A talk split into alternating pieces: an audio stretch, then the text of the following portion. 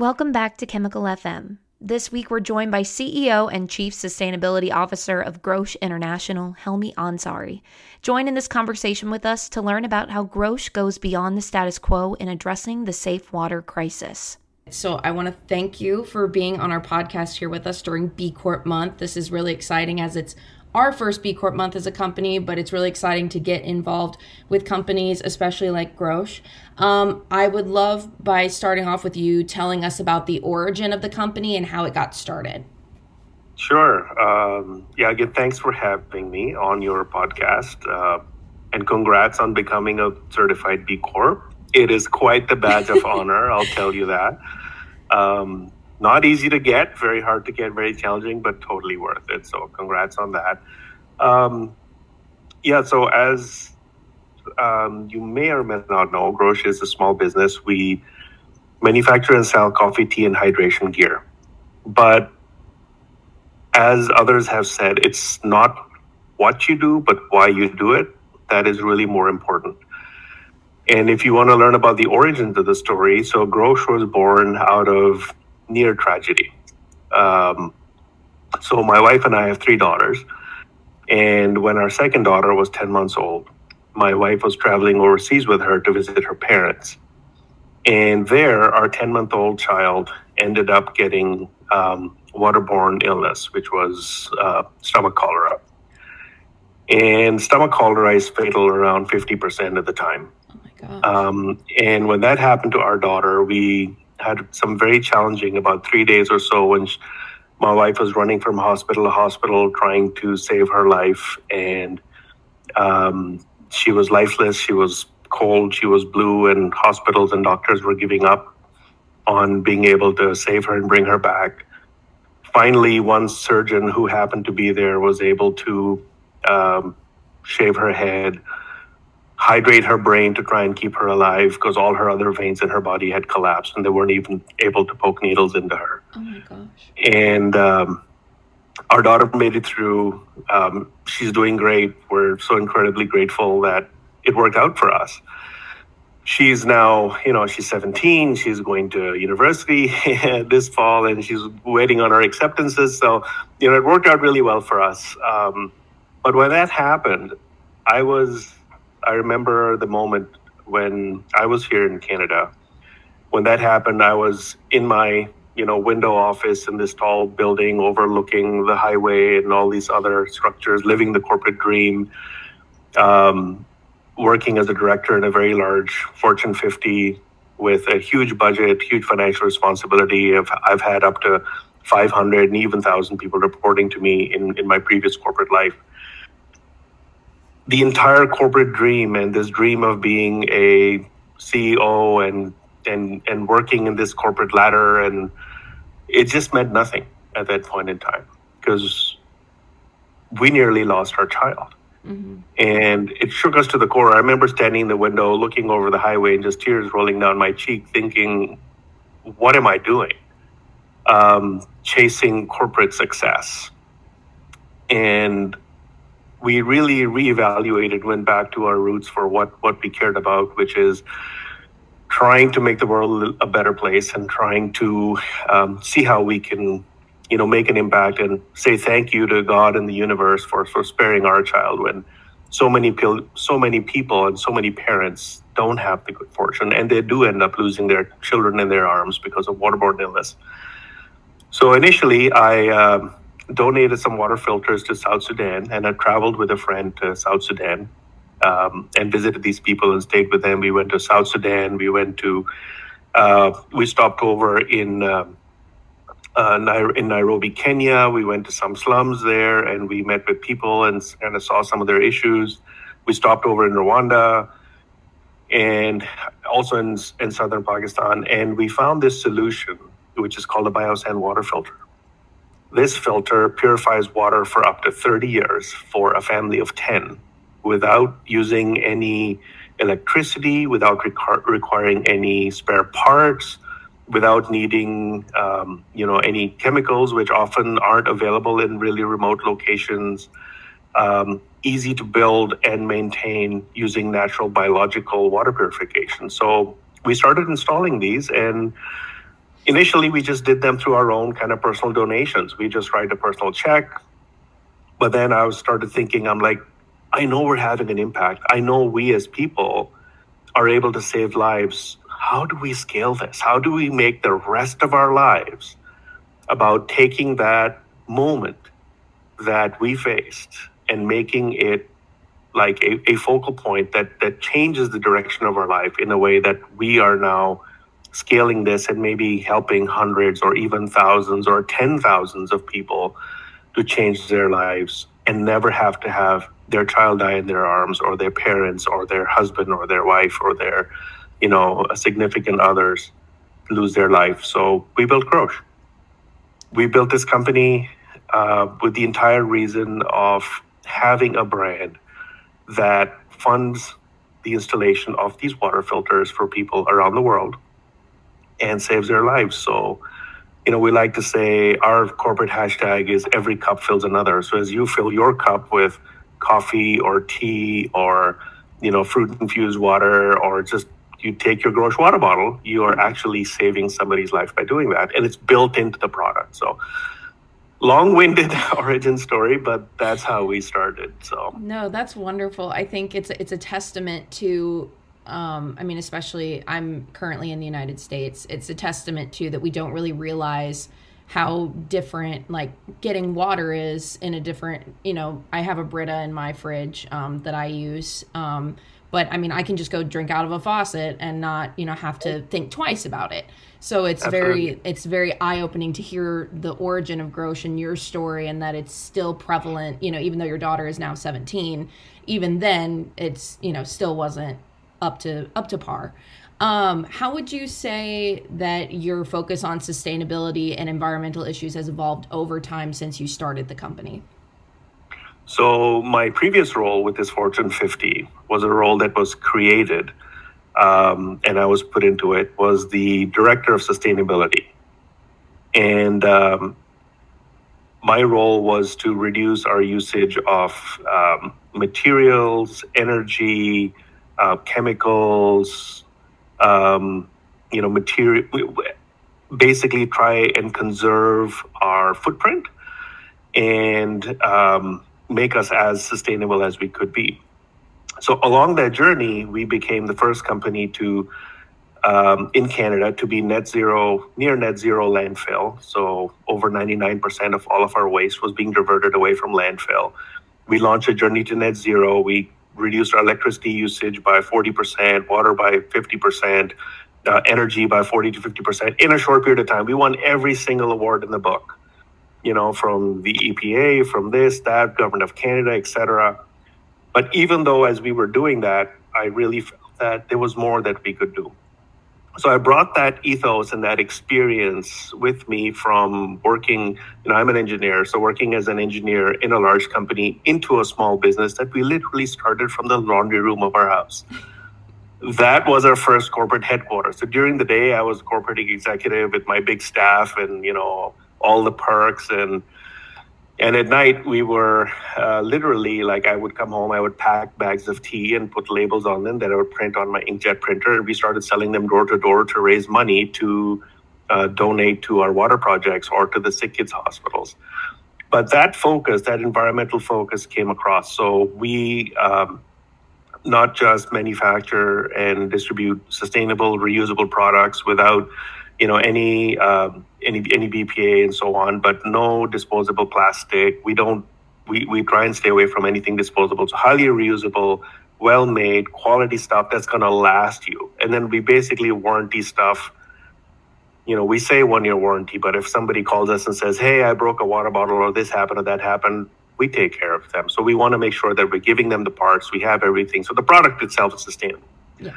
As far as our own operation, we measure everything that we do in our facility. So, from our energy usage, of course, electricity, gas, and so on, but even the waste that we produce in our office every week um, on a Thursday, we weigh all the waste that is generated here. So, and we separate it into landfill, compost, or recycle. And our target is to stay above 85% recycle, and we're really closer to over 90% landfill diversion from that perspective. once we measured our foot, our footprint for electricity and gas, we also offset it multiple times over.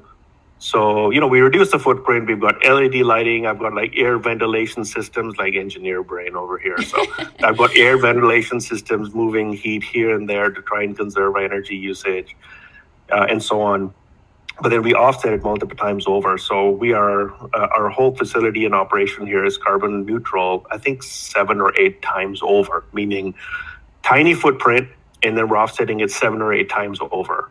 So we're like net negative 800% or something. I don't even know if there's a terminology for that. Um, yeah, so you know, we try and say stay true to that net zero um, belief, that philosophy that it is possible. That I was really spearheading in my previous corporate career, and we've made it a reality here in a small business. You know, if you ask me, Hannah, why we do that, I see a lot of these bigger Fortune 50, 100, 500 companies say by 2040 we'll be net zero, by 2060 we'll be net zero. I'm like, guys, small business right here, competing with mega brands, you know, who make all these giant claims about what they want to do and help the environment and help the planet and help people. It's like, if I can do it without the economies of scale that you have, believe me, you can do it too. And so, you know, we, we build growth for that. We will grow so people can say, look, these guys are super successful. They're growing so fast. They have awesome products. And they're a woman owned business because my wife basically ran the business for years while I had my day job. We're a small business, well, medium business now because we've grown a lot. Uh, we're carbon neutral. We give back safe water, and you know we're a diverse owned business. Like all these things, when you stack them together, if this little startup business that started a few years ago from a laundry room can do it, yeah, you can do it too. No, that's how we build Grosche. I think it's definitely a testament to those larger companies that you know they'll say 2035, then it gets pushed to 2040, and then it's you know what, what's the wait? You know what's the what's the wait to do it? Yeah. Um, you kind of already touched upon this, but as now as a certified B corporation, what do you think sets Grosche apart from other companies that are not B corps and that can speak to those large companies in terms of your commitment to sustainability and social responsibility? So, being a B corp can be daunting because when you go through the audit process and you go through the really stringent protocols that it takes, and they're very broad, you know, from a people, product, planet, like how you conduct business, everything, end to end, every single cohort that you touch is covered.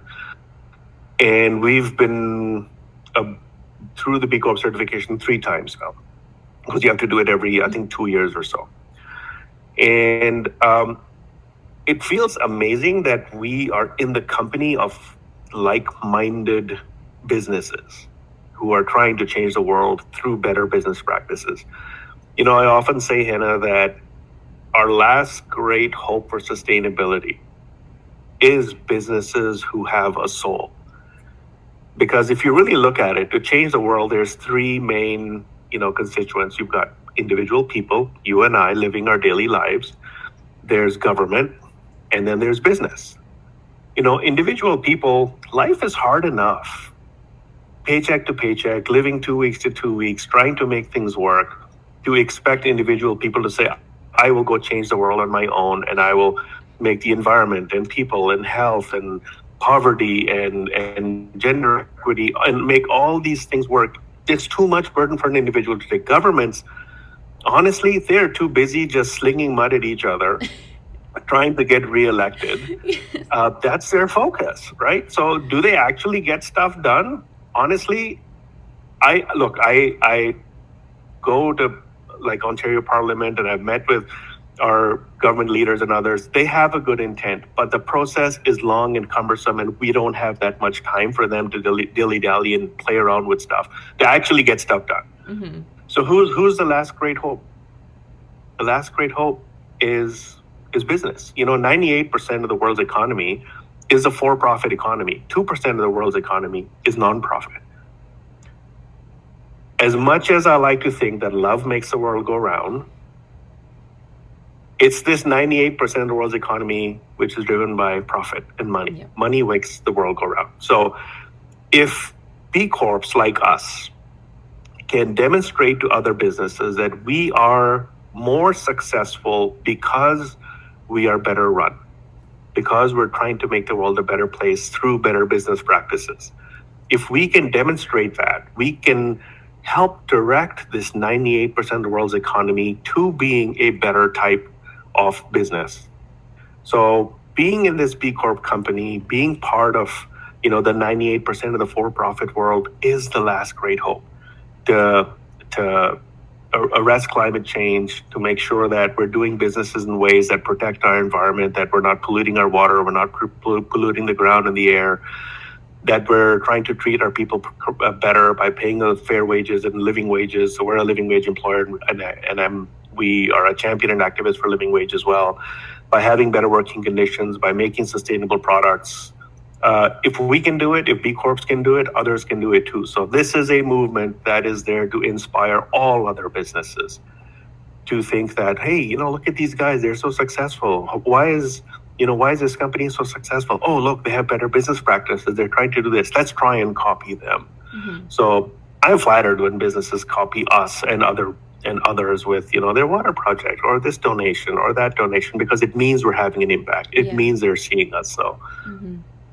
So, as a small business, can you speak to some of like the major successes and challenges that you faced in efforts to like um, reduce your environmental impact and promote sustainability over the years?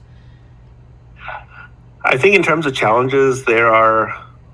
I will, I'll say there's two sides. One is a lot of the retailers that we work with don't really um, care as much about what we do in our business, which does end up costing more. Like making a quality product costs more. Uh, partnering with factories that are certified and audited does cost more. Running a safe water project does cost more. Paying a living wage does cost more. We build that in. They're like, no, no, you need to drop your price. You need to be cheaper than you know these other brands that are out there. We're like, okay, we'll work with it. So, trying to find that efficiency within your organization especially in a small business, to compete with the mega scale that these guys have is a real operational challenge mm-hmm. in itself. So, lucky for me, I spent my whole career working on efficiency and engineering and those kind of things. I'm able to bring a lot of those um, experiences to help us be as efficient as we can and really punch above our weight class, so to speak, uh, in terms of what we're able to go do in terms of the uh, the environmental sustainability side of things, um, you know, honestly, that comes pretty naturally to me. And like I engineered and installed air exchange systems in our facilities. I put in some principles with our staff saying we will measure and weigh every single thing. We'll sort separate whatever we do in our in our own facility. Um, putting in these practices is a matter of surrounding yourself with people who care about the same things as you do and then it's not just me doing it. We're all thinking, how are we more eco responsible? How are we more socially responsible in how we conduct our day to day lives? So, um, yeah, you know, if a tiny startup that started from a laundry room 15, 16, 17 years ago that is now in like 20, 30 different countries, I don't even know how many. Um, that's embarrassing. I'm the CEO. I should know exactly off the top of my head. Oh, it's 27 countries. No, but we're growing very fast. But um, you know, if we can do it, uh, I think anybody can do it. So if a you know a small business that started from the laundry room and has now scaled up can really say that being sustainable is not just a dream or a hope or a or a marketing brochure that you put out or a 60 page sustainability report at the end of the year with all these happy people you know playing in the in the forest and running around it's not just uh, empty words and, and sustainability reports, but it's real, it's doable. If we can do it, anybody can do it. Yeah, no, that's really powerful to hear, especially from an, coming from another small business that, you know, it, it seems like it's the small businesses that are trying to make more of that impact. So, would you say, or what would you say are some of your goals and plans coming up for the future of Grosche? And that could be in terms of your sustainability initiatives, just overall growth and development, like you've talked about expanding into multiple different countries. Yeah, so in terms of our mission, like we were super excited to share that at the end of 2022, uh, we achieved a milestone of giving 300 million days of safe drinking water to people in need so it was huge. Like we have a counter running on our website that shows mm-hmm. you how many you're running, and it's pretty closely timed to our number of units we sell. And for every single unit we sell, we give 50 plus days of safe water. I don't know if you can see there's Oh, like yeah. a little 50, 50 plus that. logo on there. So 50 plus days of safe water for every single product. So we're able to hit 300. Our next kind of milestone that we're working towards is to do um, half a billion days of safe drinking water. So we're working towards that. I've got a few new water projects I'm working on developing uh, in India, Uganda, and uh, possibly the Philippines, but also in Pakistan in these four countries. So that's kind of my big business, my business objective, not to hit a certain sales number. Yeah, well, that's going to happen. Our goal is to get to half a billion days of safe water that we want to give Mhm. that people in need, right? Yeah. To do that, we have to sell products because every product is funding 50 plus days of safe drinking water. Well, people started reaching out to us saying, Hey, Grosche, uh, we love your mission. We love what you're trying to do. And we want to give gifts to our staff or to our customers um, doing laser engraving on our products. So we have our own lasers in house and we laser engrave our customers' logos for corporate gifting. We do gift baskets for special events, uh, custom stuff. You know, we have lots of different products, and we're able to do co-branding with them for their special events. So that's our newest side of our business that we're working on. And part in that now now that i know um very much excited about that just bringing it full circle of you know the b corp month theme what what is like a one a few sentences worth of why you go beyond what is your go beyond mark You know, the status quo of business as usual um, is broken. It was Buddha who said that the root of all suffering in this world is based on ego and greed. What B Corps are trying to do is trying to use the world's economy and make it healthy for people and planet and do business in a way that restores the world to a vision that we all have and trying to make it a better world. So, you know, when we say we go beyond the bare minimum, we go beyond just meeting the letter of the law because that doesn't work. You have to do more to restore the damage that uh, has been done to our environment, to people, to society, to our earth, to our to water, to air, and um, we're just proud to be with all these other B Corps and celebrate B Corp month and uh, do our part so that at the end of the day, we can all sleep well at night and say, you know what, good days or bad days, we made a difference. By existing, by being here, by fairly competing in a very competitive marketplace and uh, trying to do things a better way, we're making a difference. Like, what more could you ask for in life than have the opportunity to do that? Tune in next time as we share our platform with more voices of those who are working to use their business as a force for good. Chemical FM, remix, replay, and renew your chemical solutions. You can follow EcoLink on Instagram, Facebook, and LinkedIn.